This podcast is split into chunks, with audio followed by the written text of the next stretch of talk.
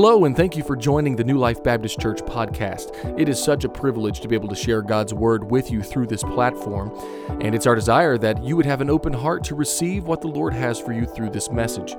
If you'd like to contact us, please visit our website at newlifecasagrande.com. There you'll find contact information to reach us directly, or if you're local to the Casa Grande area, you'll find information to plan your first visit. If you benefit from this sermon, please share it with a friend or feel free to leave a review. Now, let's get ready to hear what God has for us today. How many of you have something to be thankful about today? Say amen. I, I, I do. I have so much uh, to be thankful about this morning. I'm thankful that Jesus Christ died upon the cross. I'm thankful that he rose again.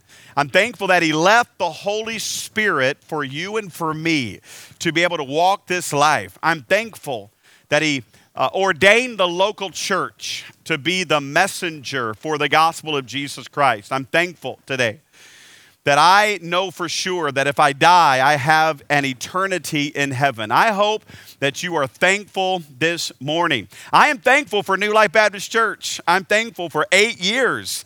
And uh, it's just been amazing to see God work and how He is growing His church, how He's growing individuals within the body, and uh, how He's growing me. And I'm so thankful uh, for His goodness to us. Eight years ago, on this particular weekend, my phone keeps blowing up with pictures uh, from the last eight years. It's been crazy to watch. Uh, I got to see uh, what the auditorium looked like on our first anniversary. And were you guys, no, you were at the second anniversary. And uh, I, I, I, just couldn't remember. There, there just so many great uh, just memories of different people who came at different times throughout uh, the years here at New Life Baptist Church. I am thankful this morning for the team that God has assembled uh, here at New Life. I'm thankful uh, for the different parts that He has brought to the table, the different um, gifts that are available to His people. It is just amazing and uh, so, so thankful. I'm thankful for who God's made us. Um, I'm thankful for the identity uh, that New Life Baptist Church has and that, that God has settled us in uh, to who we're going to be. Uh, I'm thankful for an amazing wife uh, who is the lifeblood behind a lot of what happens here uh, in this place, and too often it does go without saying. Uh, she is not in the room right now because she's taking care of things, and I'm just so grateful for her and uh, for her keeping me on my toes and keeping me sharp. I'm thankful for that. I'm thankful for amazing deacons. Can we have our, any of our, I guess two of them in here, but Greg, Greg will be here for the second service. Uh, our two deacons in the room right now is Josh McIntyre. And uh, if you're new here at New Life and don't know that, Josh is the shorter one of the two, and he's got more hair and and yeah. And then there's tim and he has less hair. He's our other deacon. And jessica his wife is right here and uh, in the in the white there with the glasses on top of her head. And uh, so uh, they are just amazing servants. Greg and tony phillips are uh, the deacon that attends our, the third deacon and he attends our second service. And i'm just so thankful for this team of servants. I do believe that beyond all else they do exemplify the word deacon, diakonos, servant. Uh, they're not yes men, they are servants. And I'm grateful for that. They are encouragers, as the Bible says. The Word of God says in Acts chapter 6, full of the Holy Ghost, led of the Spirit. And I'm grateful uh, for the part that they play here at New Life Baptist Church. Um, I'm thankful for uh, the leadership that God has brought to New Life. Tyler and Olivia have been uh, just, again, words can't describe uh, the right hand that they've been to me and the counterpart that they make to our ministry. Uh, both of them are just absolutely amazing. And I praise the Lord uh, for their faithfulness and how hard they work to serve here at New Life Baptist Church and to minister the truth of the gospel into the hearts of those that need it. Uh, God is just so good and He continues to grow us. So, uh, without further ado, on the eighth year of New Life Baptist Church, God is going to take us to another place, another step in our ministry. And uh, it is official. We will be moving uh, from this location to a new location location that will officially be ours, our building. We'll be in charge of it. We'll be the only one um, inside that auditorium area. Uh, it is just going to be a wonderful thing, and we're super, super excited about it and uh, looking forward to seeing what God is going to continue to do in that place over the next several years. So here's the plan, and I'll share a little bit more in detail later in the 10 o'clock hour. Uh, but here's the plan uh, we'll launch there on April the 2nd. The first Sunday of April will be our first Sunday in the new location, and uh, I hope that you will be there. It's going to be a great day. The second Sunday following that is Easter. How cool is that to roll Easter in behind uh, the launch of uh, in a new location? And so we're looking forward uh, to God working in a big way. Uh, the first Sunday of March, and Tyler's going to be working diligently with us on this.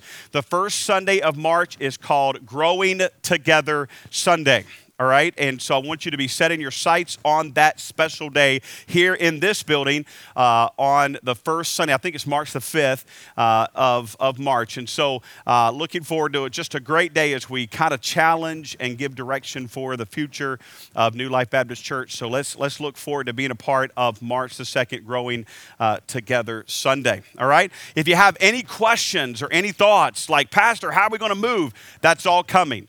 A lot of that is going to be announced today in the 10 o'clock service that we're going to have uh, after our fellowship time. We're going to come back together in here for about 15, 20 minutes of, of update and, and giving you detailed information about what is to come. So I hope that you'll hang around today uh, for that special time. I'll give you a little more information about that in just a moment. All right, so glad to have you on this uh, eight year anniversary. And without further ado, let's just dismiss all of our Sprouts kids. You are dismissed this morning.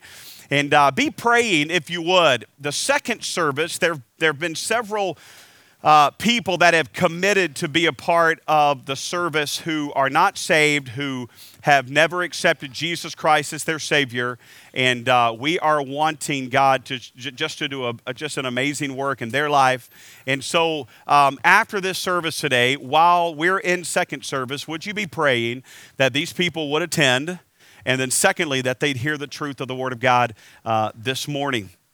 And the Lord has given us the opportunity to launch our year um, with, uh, with, with a, a, sense of urgency, expectation, and hope. And uh, today's message will be the last message in a series on hope. I was working on one of my cars recently, and I had uh, come to a, a, a bump in the road, a part of the repair that uh, I was just personally unfamiliar with.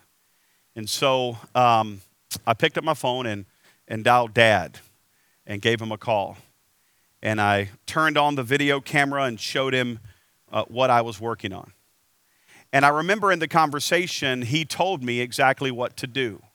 He gave me instruction, he gave me guidance.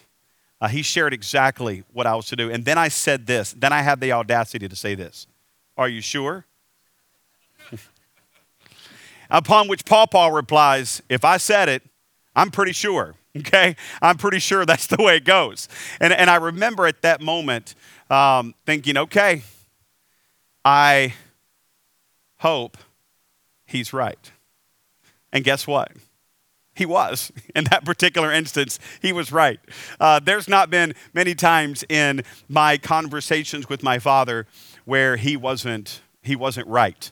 And uh, he's not flawless. Uh, there have been a couple times where I got to say, aha, I was right. He said, you better write it down, sign it, circle it, because it's probably not going to happen many, uh, two more times. And, uh, and, uh, uh, but you, you understand the concept of that. There's got to be a source. That there's got to be a go to for hope, right? That there's got to be someone or something that we can reach out to. And I, I think it would be wise as we close down uh, this, this thought, this sermon series on the word hope by looking at the greatest example ever. Open your Bibles, if you would, to Matthew chapter number four this morning. Matthew chapter number four is where we're going to be today. And uh, I hope that your heart is strongly encouraged and helped by the words that God has for us this morning. Matthew chapter number 4. This is the story, a word for word, moment by moment account of a conversation between Jesus Christ, the God of the universe, and the deceiver named Satan. We can learn much from this story. The Bible says that Jesus was tempted like as we are, yet without sin. And this account gives us that play by play of what was happening in the life of Christ at, at that moment, what was said uh, at, at that particular instant, what was the response to this onslaught from Satan himself. Um, I've heard people say this, and I want to be careful. I've heard people say, um, you know, Satan is just attacking me right now, as if uh, we are thinking that Satan himself has taken a, a point uh, of all people of all time to come down and individually tempt us. Now, um, we think an awful lot of ourselves if we think that Satan is actually the one because he's not omnipresent okay? He doesn't know all things at all times, so he's not omniscient, he's not all powerful. And so to think that Satan uh, left some really, really important situations to come down and tempt Mark Hall on a Tuesday afternoon is really thinking highly of ourselves. Okay, the odds of that are very, very slim. But he is the principality and the, uh, of the powers of the air. He is the ruler of darkness, and we live in a culture influenced by that darkness. So to say that we're tempted is, is correct. To, to, say that we battle uh, with our flesh is true. To say that we're influenced by Satan and his culture would be absolutely right. And so in this story, though, he himself this angel of darkness, Lucifer, Satan, not with a red tinted body and a long tail with a little sharp point on it. He didn't have little horns sticking off the top of his head. Satan himself, in all of his beauty and all of his splendor, comes face to face with the Son of God, the Savior of the world. But not at just any moment. Satan attacks Jesus Christ and he comes to tempt him right after he has spent 40 days fasting. He's about to start his earthly ministry. It won't be long after this that some of the things that are more familiar with us will begin to happen. But Satan attacks him right here at this crucial point. And I find it interesting that those influences and our flesh oftentimes attack at crucial points of our lives. And he works. He's a deceiver. The Bible says he's a, he's a roaring lion walking about seeking whom he may devour. And so I do believe there are times where he does influence and, and, and attack, but, but, but most of all, it's our flesh. The Bible says we're drawn away of our own flesh. And so, so the Word of God gives us this, this story here, and I want us to walk through it together and watch how Jesus Christ reveals the source of hope. Then was Jesus led up of the Spirit into the wilderness to be tempted of the devil. And when he had fasted 40 days and 40 nights, he was afterward hungered. And when the tempter came to him, he said, if thou be the Son of God. Satan does not deal in absolutes. He can't. Absolutes will always destroy the onslaught of Satan.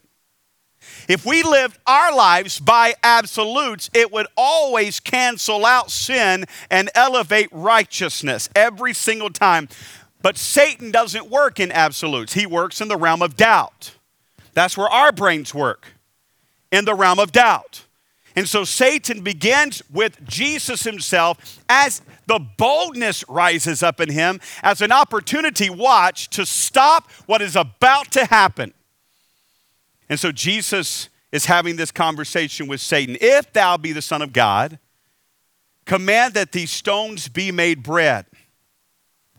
But he answered and said, It is written, Man shall not live by bread alone, but by every word that proceedeth out of the mouth of God. The Bible has given us an understanding that since the beginning of time, since Adam and Eve were in the garden, Satan has walked in as a deceiver to cause doubt in one singular thing, and that is the Word of God. Our source today of hope is thus saith the Lord. That is all we have to build all of our faith upon is the word of God. Now, when Satan attacks Jesus, he uh, Jesus immediately immediately without hesitation reverts to the to what? Not even although he is truth, not even his own words. He said as it is written. And that was his response. So, what is he referencing when he says, At, as it is written? He's referencing the book of Deuteronomy. He's referencing something that he is going to tie in beautifully to what he's going through. See, the children of Israel in the book of Deuteronomy had just been through 40 years where?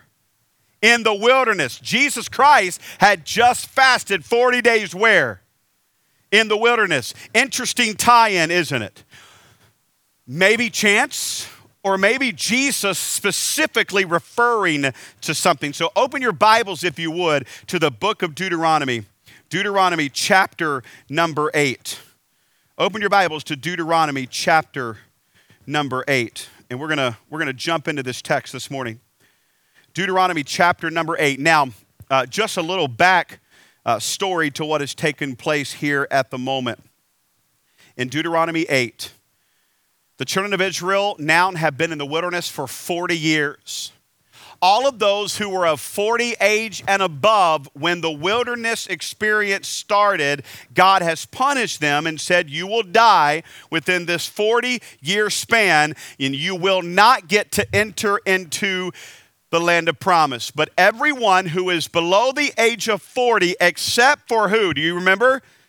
Joshua and Caleb, except for those two below the age of 40, will get to enter into the land of promise because they weren't a part of faithlessness. They were going to see God's faithfulness. Okay? And so now you understand the story. Moses is going to die shortly.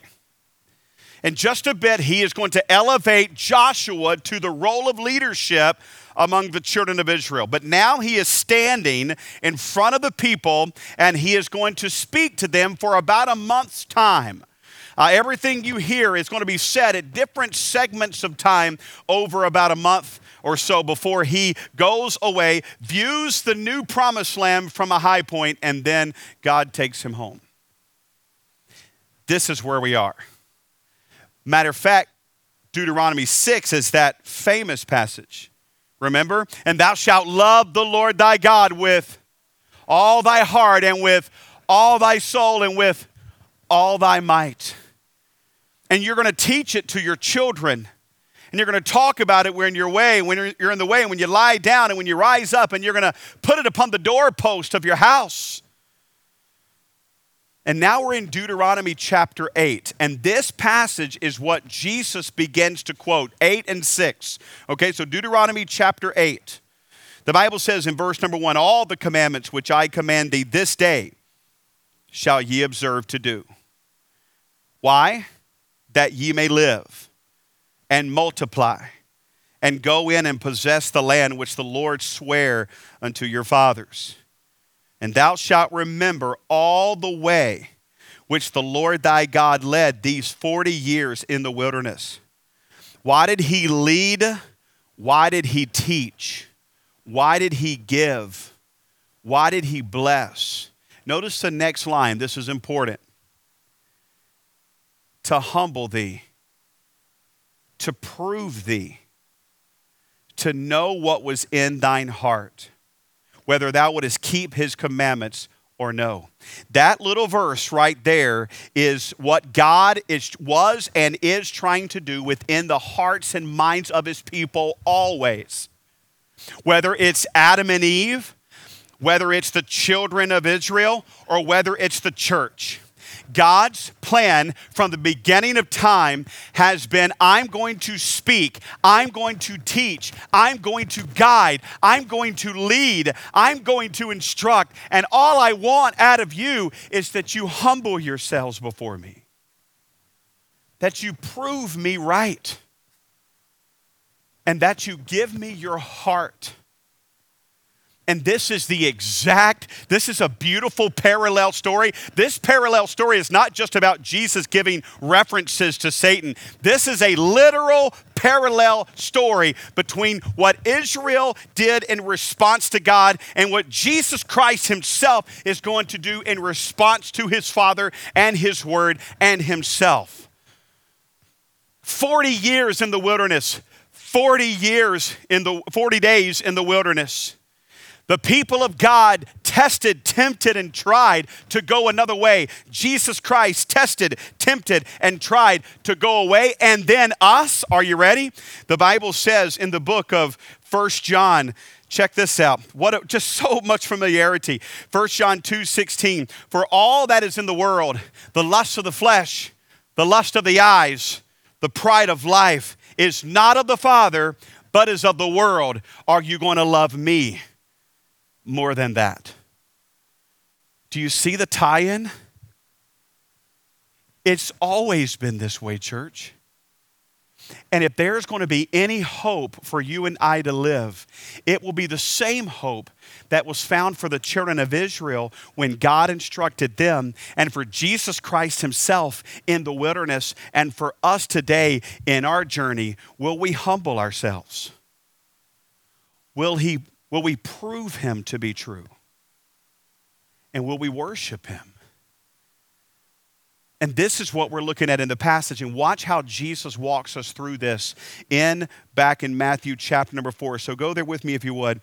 Back to Matthew chapter number four. The source of hope is the word of God.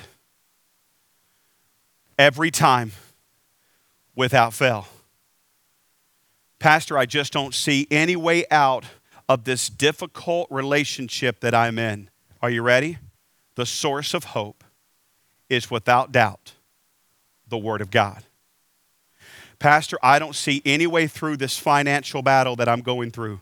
The source of hope every single time is the Word of God. Pastor, there's conflict in this relationship between me and this person. I don't see how to navigate. The answer every single time for relationship is the Word of God.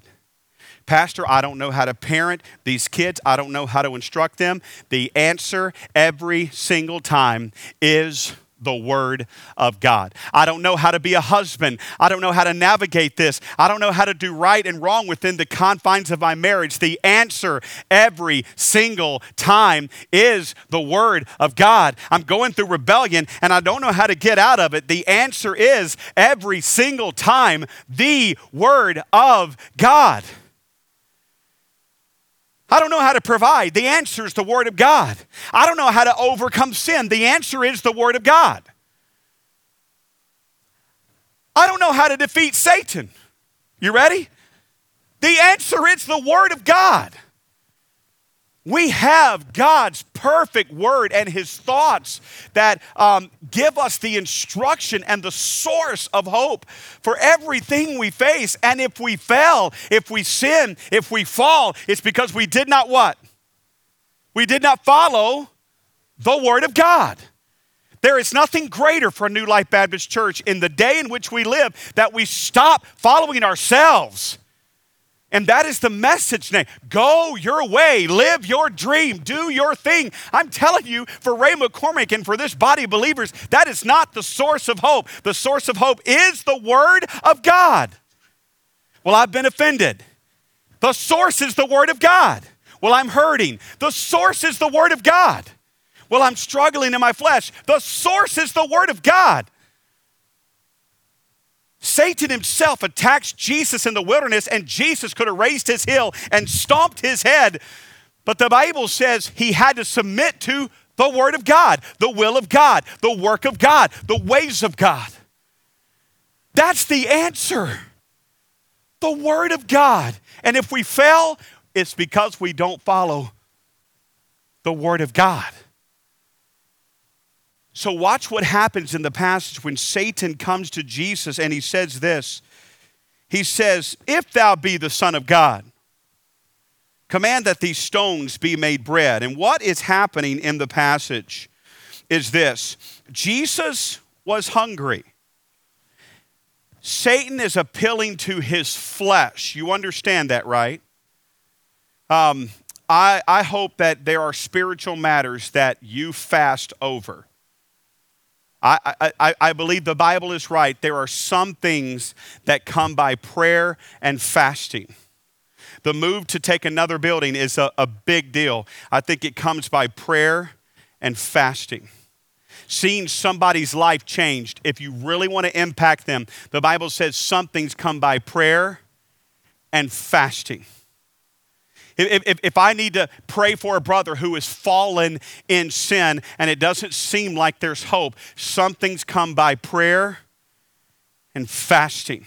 We see fasting all throughout the scripture. This was, it's not as common in the 21st century, but it has been common in almost every church age up till now. And can we define why it's probably not as common today? Because we live in a, such a self pleasing, self desiring environment. It doesn't take me 40 days to be tempted to turn rocks into stone. It takes me about four hours. When all of a sudden breakfast hasn't been had and now lunch is rolling around and I've been out of bed for about four hours, five hours, and I know that I'm fasting, oh man, I'm ready to turn anything into a honey bun. Are you with me? My flesh is screaming for that. And then to add another day to that, and then another day to that. Can you imagine adding 40 days to that? Jesus was human. He was flesh. Like, how do I know that? Because Mark chapter 11 gives us a story. Remember the story? When Jesus got up from bed one morning and they're walking down the road with the disciples and he sees the fig tree afar off having leaves. What does Jesus say word for word out of his mouth? I am hungry. Look, look, guys, there's a fig tree with some leaves on it. Let's, let, let, let's go pick some figs. Jesus was flesh like me and you. He had hunger pains, 40 days. His, I'm sure his cheeks were a little bit sunken in by now. You've seen people who haven't eaten for that long. I'd say he's a little thinner than he was prior to what he started. Some of us could afford to fast 40 days, amen? We got that camel supply that could just, we could burn for a little while, right? Jesus was probably showing the signs of fasting. He was hungry. And Satan appeals to his flesh. See those stones? Why don't you turn them into bread and eat it? Just warm bread. Satan could have gone a little step further and said, let's, let's put a little Kerrygold butter on that bread with some honey. Right? But the Bible says that Jesus responds with a beautiful statement. And by the way, church, can I say this? It's not a sin to be hungry. The sin wasn't to be hungry. The sin wasn't starving. The sin wasn't the, the feeling of the flesh at that moment. The sin would have been submitting to the flesh at that moment. And Jesus says, For it is written, and then he quotes a passage of scripture uh, found in Deuteronomy. And so we just uh, begin to read that, but he, but, but, but he quotes Deuteronomy where he says, Man shall not live by bread alone. Go back to Deuteronomy chapter. By the way, keep your finger in both of these passages today because we're going to be going back and forth to them. Deuteronomy chapter number 8 again. The Bible says in verse 3, let's pick up where we left off. And he humbled thee and suffered thee to hunger, and fed thee with manna which thou knewest not, neither did thy fathers know, that he might make thee known that a man doth not live by bread only, but by every word that proceedeth out of the mouth of the Lord doth man live. So Jesus Christ is quoting what Moses told the people underneath the leading of God Himself. Hey guys, did I not give you manna? Did you not learn over that 40 year span of time that I can take care of you with my words alone? You didn't labor for that. You didn't crank up the plow. You didn't, you didn't drive the harvest machine. You didn't yoke up the oxen. You didn't do any of that. By my word alone, you woke up in the morning, and every single day, except for the seventh day, you woke up and came out to find these honey wafers on the ground.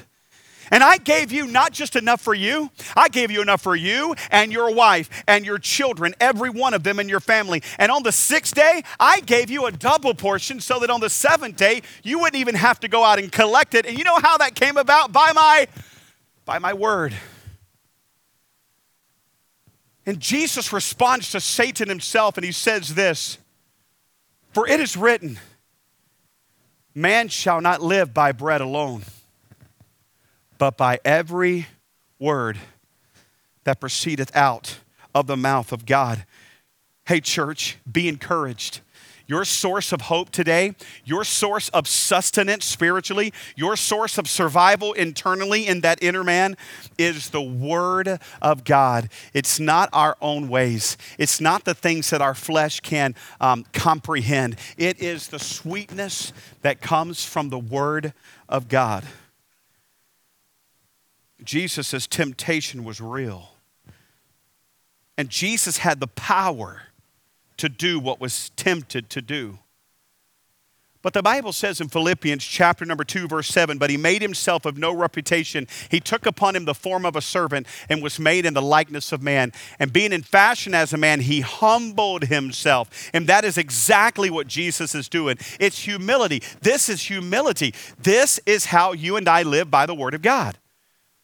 It's humbling ourselves. Jesus took Deuteronomy 8 and verse number 3, and he said simply this The Word of God is what humbles us. Faith comes by hearing, and hearing by the Word of God. It's what humbles us. How many of you like being told no? Raise your hand. You like being told no? No, you don't. she got it.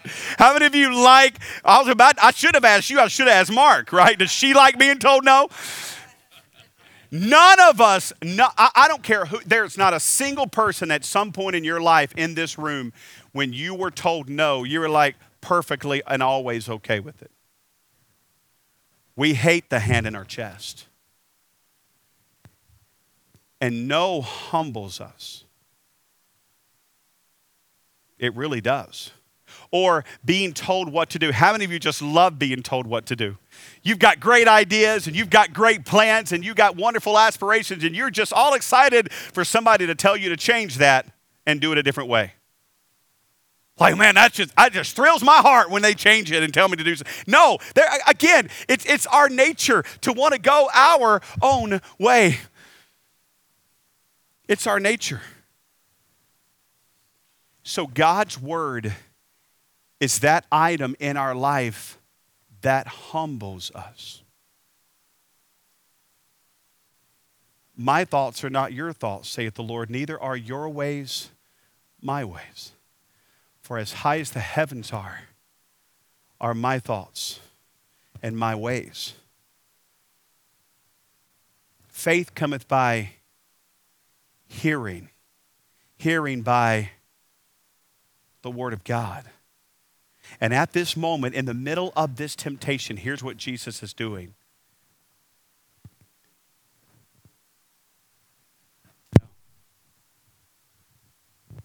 My sustenance is not by me fulfilling this.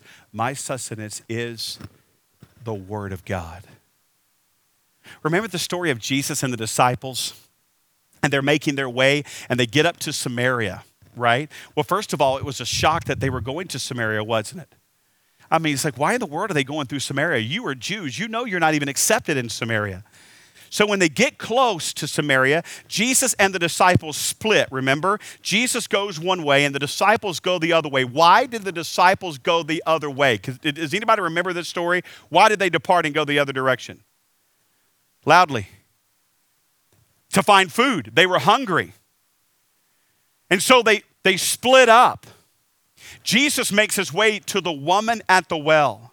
When his disciples question why, why did you not go with us to get something to eat? Do you remember what Jesus says? Jesus said, My meat is to do the will of the Father. See, Jesus was so concerned in every area of his life, submitting to the Word of God, to the direction of God, to what God was teaching. And so, in this moment, God gives us a beautiful lesson from, G- from Jesus himself. If the inner man is going to be made full, it requires the Word of God. Church, we've got to get back to this book.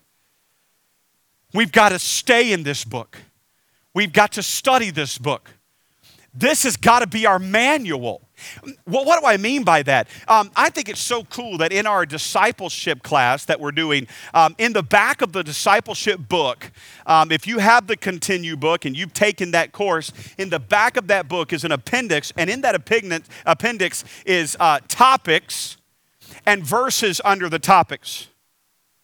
Meaning this if you're going through depression, you can go to the back of that book, to that appendix, you can look up the word depression, and there's a list of verses about how to overcome depression. If you're going through relationship issues, if you're st- struggling with lying, if you're struggling with religion, if you're struggling, and there's all kinds of topics, have you ever looked at the words of God like that? Do we reference this book so that our inner man can be fed? More than just reading a little excerpt in the morning, is this the source that you go to to find your answers? Is it? It's gotta be. This is how we have hope. Our source for hope is the Word of God. Secondly, notice here in the story, Jesus helps Satan to understand that his source of hope is the Word of God and that he would humbly submit to the authority of God, recognizing that the eternal benefits far outweigh the temporal moment by moment benefits. Okay? Secondly, Satan's not done. Not only does he um, deal with the lust of the flesh, but now he's going to deal with the lust of the eyes. Look at the text with me. Uh, the Bible says in verse number five uh, Then the devil taketh him up into the holy city and setteth him upon a pinnacle of the temple. And basically, here's what he says unto him Put your money where your mouth is. We understand that phrase, right? You, you understand that. Let's see if you really believe what you say you believe. Notice what he says here.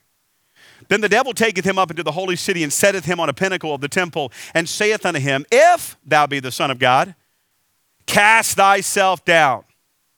For it is written, He shall give his angels charge concerning thee, and in their hands they shall bear thee up, lest at any time thou dash thy foot against the stone. Really? Really? You're now going to come back and tempt the God of the universe with his own words? You're now going to take scripture. By the way, just because the Bible is tied to something doesn't mean it's of God. And you need to be sure you understand that. You might be watching a video where scripture is used, but you better be sure that is of God because Satan himself uses the word of God and twists it. He did with Adam and Eve, and he's doing it with Jesus himself right here. He's quoting Psalm 91. Open your Bibles, if you would, to Psalm 91, verse 11 and 12. Psalm 91, verse 11 and 12, Satan himself is now quoting scripture. And matter of fact, he actually references it as so. Satan says, Well, you say it's written that man shall not live by the bread alone, but you know what? It's also written and then he quotes scripture. So you understand what's going on. You, you got the picture? Here's, here's the passage in Psalm 91, verse 11 and 12. For he shall give his angels charge over thee to keep thee in all thy ways. They shall bear thee up in their hands, lest thou dash thy foot against a stone. Go back to the passage in the book of Matthew, chapter number four. Listen to what Satan says in comparison. Uh, the Bible says that Satan said, For it is written, he shall give his angels charge concerning thee, and in their hands they shall bear thee up, lest at any time thou dash thy foot against a stone. So let's do something fun just for the fun of it, can't we? Everybody in the room go to Psalm 90, I mean 91, verse 11 and 12, and I'm going to read what Satan says. And you see if you can find any discrepancies. Is that easy enough? I'll read what Satan says to Jesus, and you look at what God says in his word. Ready? Here we go. Everybody there? Psalms 90, uh, uh, 91, verse 11 and 12. For it is written, He shall give his angels charge concerning thee, and in their hands they shall bear thee up, lest at any time thou shalt dash thy foot against a stone. What's missing? Really loud? In all thy ways. Satan's good, by the way, and that's why we have to be careful in the day that we live concerning the Word of God. Because God has given it to us one way, and Satan loves to remove things, or he loves to add things. And so we have to be very wise when we're looking at truth. That we understand, thus saith the Lord. And in this passage, something happens. Satan removes a part of it. So basically, what is happening in the text, Satan is literally doing this put your money where your mouth is. You know that it's written. You just said that every man's going to live by the word of God. And so cast yourself down off this high pinnacle, and the word of God will call angels, like he said, and they will pick thee up unless thou dash thy foot against a stone. Wow. What did God say through Moses to the children of Israel? I left you in the wilderness, number one, number one, so that you would know my word, that you would humble yourself. But number two, that you would prove. Prove. This is, this is what is happening in the text. The same the thing we're seeing here in Scripture, this idea of Satan trying to force God's hand. No, what forces God's hand is not to make him do it. Hey, God, I'm going to jump in front of this train. We'll see if Tim's safety measures really work when I do. okay?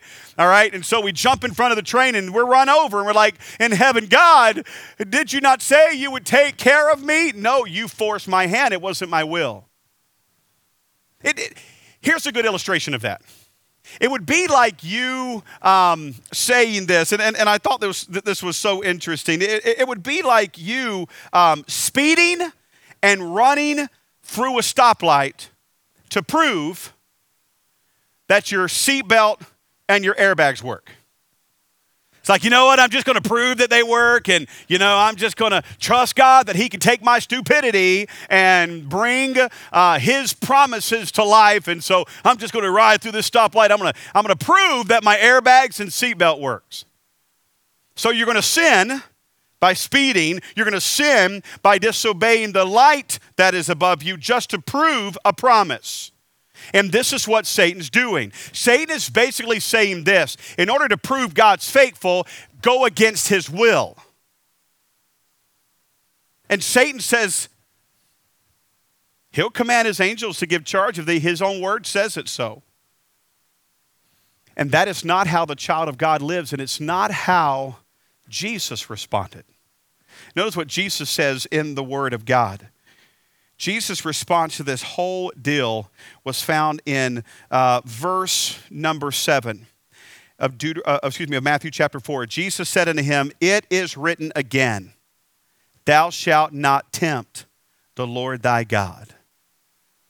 Church, it's not our responsibility to tempt him. It's our responsibility to prove him good by trusting him. By doing exactly what God has commanded for our life. By the way, the parallel passage to this one is the same thing. Jesus is quoting scripture. Go with me to Deuteronomy chapter number 6 and verse 16. Moses has just given the people charge that they should love the Lord their God with all their heart, their soul, and their mind, and you're going to teach it to your family, and then you're going to follow me. And notice what he says in verse number 16 Ye shall not tempt the Lord your God. Deuteronomy 6 16. As ye tempted him in Massah Ye shall diligently keep the commandments of the Lord your God and his testimonies and his statutes, which he hath commanded thee. You're going to trust him. And what's Massah? Well, that's the story of when the children of Israel demanded of God, What did you do? Bring us out of Egypt to die of thirst here in the wilderness? Give us water. It, it's almost like saying, We could have survived out of your will there. And so we're going to force your hand now. Instead of saying, God, you know we're thirsty. You know that it's dry here. You know it's hot in this wilderness. And if you can bring us through the Red Sea, and if you can bring us out of that captivity, then Lord, you can give us water and you can give us bread, and I'll wait on your will and your timing. And so many of us lose a source of hope when we step outside of the will of God. And I, I, I, don't like the phrase force his hand, but that is the understanding. That is not what we do. God is sovereign. He's in charge of all things. He knew that you were going to step outside of his will, and he has orchestrated his plan not around your bad decisions, but knowing your bad decisions. We serve an amazing God. And the best thing we can do if we're going to have hope is to live within His will. God, what is your will for me today? God, what are the steps you want me to take right now? Hey, teenagers that are in the room, don't force the hand of God to bring punishment upon you. Follow the will of God now. What is the will of God for you right now as a young person? And that is to submit to God and to submit to your parents and the authorities that are over you at this stage of life so that you can hear Him in the future. Don't, don't live outside of that. To hurry something up. Can you imagine if Jesus had flung himself down? We would not have had the cross. Satan's trying to do everything he can to make his way where we go away from the cross, from trusting Jesus Christ. Jesus responds, It is written. Watch what Satan does the third time. Notice what he says here in the passage. The Bible says, and again, verse number eight of chapter number four of Matthew, again, the devil taketh him up into an exceeding high mountain and showeth him all the kingdoms of the world and the glory of them, and saith unto him, All these things will I give thee, if thou wilt fall down and worship me. Then saith Jesus unto him, Get hence thee hence, Satan. Get behind me, Satan. For it is written, Thou shalt not worship, thou shalt worship the Lord thy God, and him only shalt thou serve. Oh, I love that reply. Listen, church, please. Our hope, the source of our hope, is in the Word of God. For it is written, for it is written, for it is written. Our source of hope is the will of God. God has a plan for your life. And I know sometimes it looks like God's not taking care of us. Satan was even trying to, to prove to Jesus that, man, God, God knows you're hungry and he hadn't fed you with bread. And, and, and, and, and God, God can take care of you and, and catch you if you, no, no, no, no. I'm going to do all the will of God. And, and, and he's trying to convince us that there's hope outside of these things, but thirdly, there's hope in the worship of God. The only way you and I have hope is if God is at the center of my worship. because what I show value to is what I worship. And that's what he's doing upon the pinnacle. Hey, come with me up here. I, I, I would have loved to have been there for that conversation. As Jesus stood on the high pinnacles, and the Bible says that Satan expressly identifies and then gives the benefits to all the kingdoms. And he's probably over here. You see, you see Rome? Wow, look at the glory of that. Come over here, look at this one. Come on. You see that one over there? Oh, look at the power of Egypt. I'm not done. Check that one out there. You see that one? I've been given the authority to give all this to you if you'll worship me. It's amazing the lust of the flesh, the lust of the eyes, and then the pride of life. What keeps us from enjoying God's hope is because we worship other gods. Correct? Hey, by the way, is that not what happened to the children of Israel? Did they not lose the hope that God had promised them because they what? Worshipped other gods. And Jesus quotes scripture once again. And he says this Deuteronomy chapter 8 we see once again, actually 624 is where he, um, he, he quotes here. Um, I'm sorry, 613. I have so many references here. He says, Thou shalt fear the Lord thy God and serve him and shalt swear by his name. You will not serve any other gods. I want to be the single focal point of your worship. Am I worthy of your life? Am I worthy of your faith? Am I worthy of your trust? Well, Pastor Ray, I do worship. Every time I come into church on Sunday, we start singing, I enter into worship. That's not worship. That's not worship. Meaning, can it be a part of worship? Yes, it can, but that's not the essence of worship. The essence of worship is when I devote all my value and all my attention onto one. And Jesus Christ did this. The Bible says that he replies, Thou shalt fear the Lord thy God. That is what is said in Scripture. That means you should reverence the Lord thy God and serve him. And notice how he compares that in the passage in Matthew chapter 4 Get thee behind me, Satan, for it is written, Thou shalt worship the Lord thy God, and him only, him only, him only shalt thou serve. What you worship reveals what you hope in. Well, Pastor, I, I would love to do this more, but, but, but I know that if I don't do this, then I'm not going to make it. And I, Pastor, I know I should do, I'm, I'm, I'm just, just conversations that I've heard. I, I, I know I ought to do that, but, and, and I know God says to do that, and I know God says I should trust Him in that, but, you know, you know this is really important, and I got to be sure that I, and those things become our gods because they're c- controlling our decision making. And therefore, we, we all of a sudden go from a life of trust and hope, knowing God can provide, to, boy, I hope what I'm doing is going to work out. How many, how many of us have said that? Boy, I hope what I'm doing is going to work out. Man, I hope this plays out.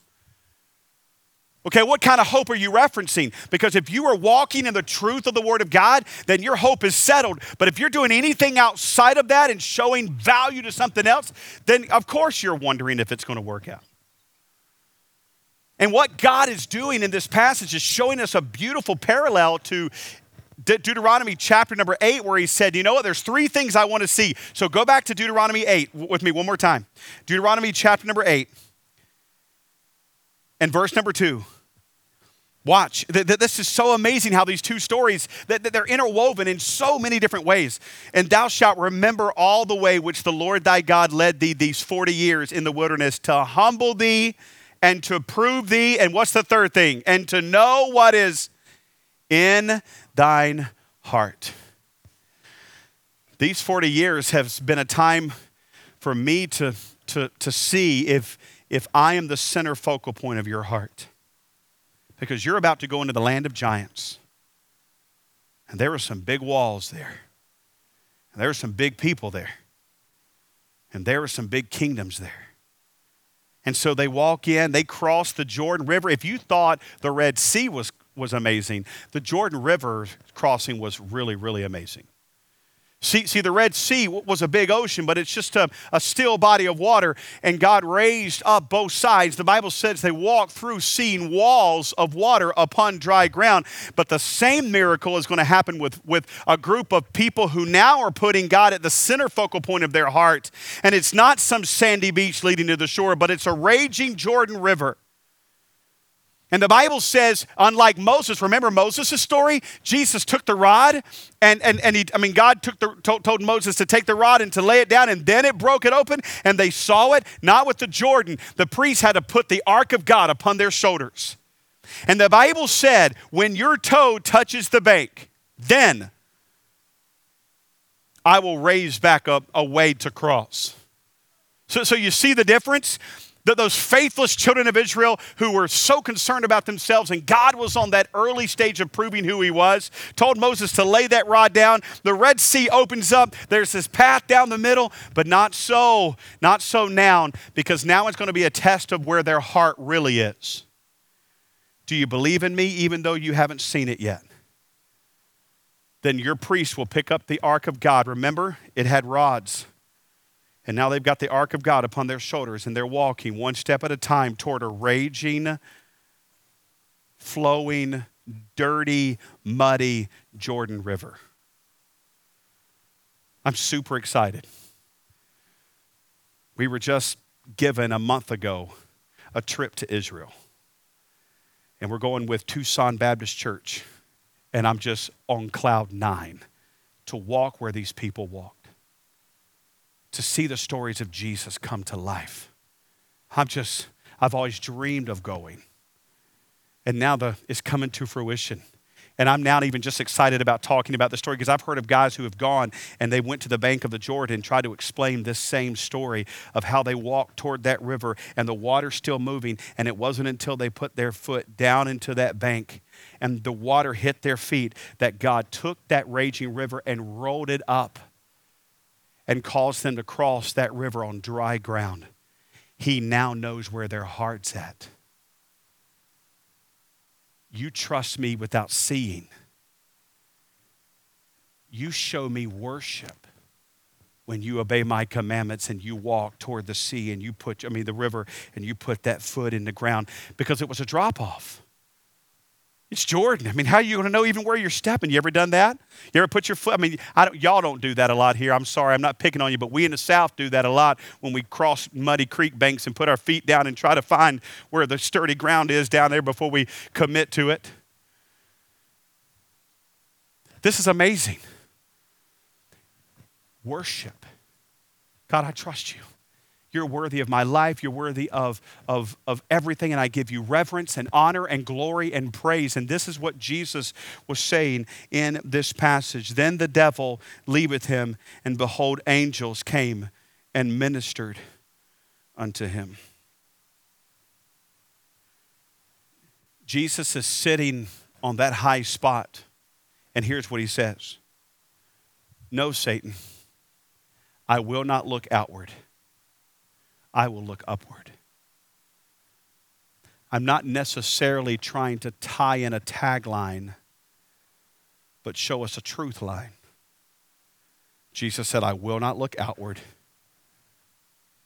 No man can serve two masters. There's only one master, there's only one God, and that's who I worship. In church, as we start 23. It's already started, man. This year is not only started, it is wide open. It's crazy. We have hope. And our source of hope, please, our source of hope is this book. May everyone in this room, kids and adults alike, find their source of hope in this book. Go to it, go to it, go to it. The response of every child of God in every battle should be, For it is written in every circumstance, for it is written, God's given us hope, and we can trust in His will that He will take care of us in His timing and in His way. He has not left us nor forsaken us, and He is worthy to be worshiped. Our hope is an upward, an upward look. Don't look at the waves. Look at the Word of God, the will of God, the worship of God as our hope in 2023. Father, we need you. We need you. We want to thank you for joining us on the NLBC podcast today. We hope that God will allow this message to truly make a difference in your life. As you learn more about Him and as you study His Word, we pray that it will cause you to live out the gospel in a whole new way. Again, if you would like to connect with us, feel free to reach out by visiting our website at newlifecasagrande.com. If you are local to the Casa Grande area, then we would love to have you join us in person. We have services at 8:30 and 11 a.m. each Sunday morning with a host of other opportunities to develop a godly community to learn and to grow. We'll see you next week on the New Life Baptist Church podcast.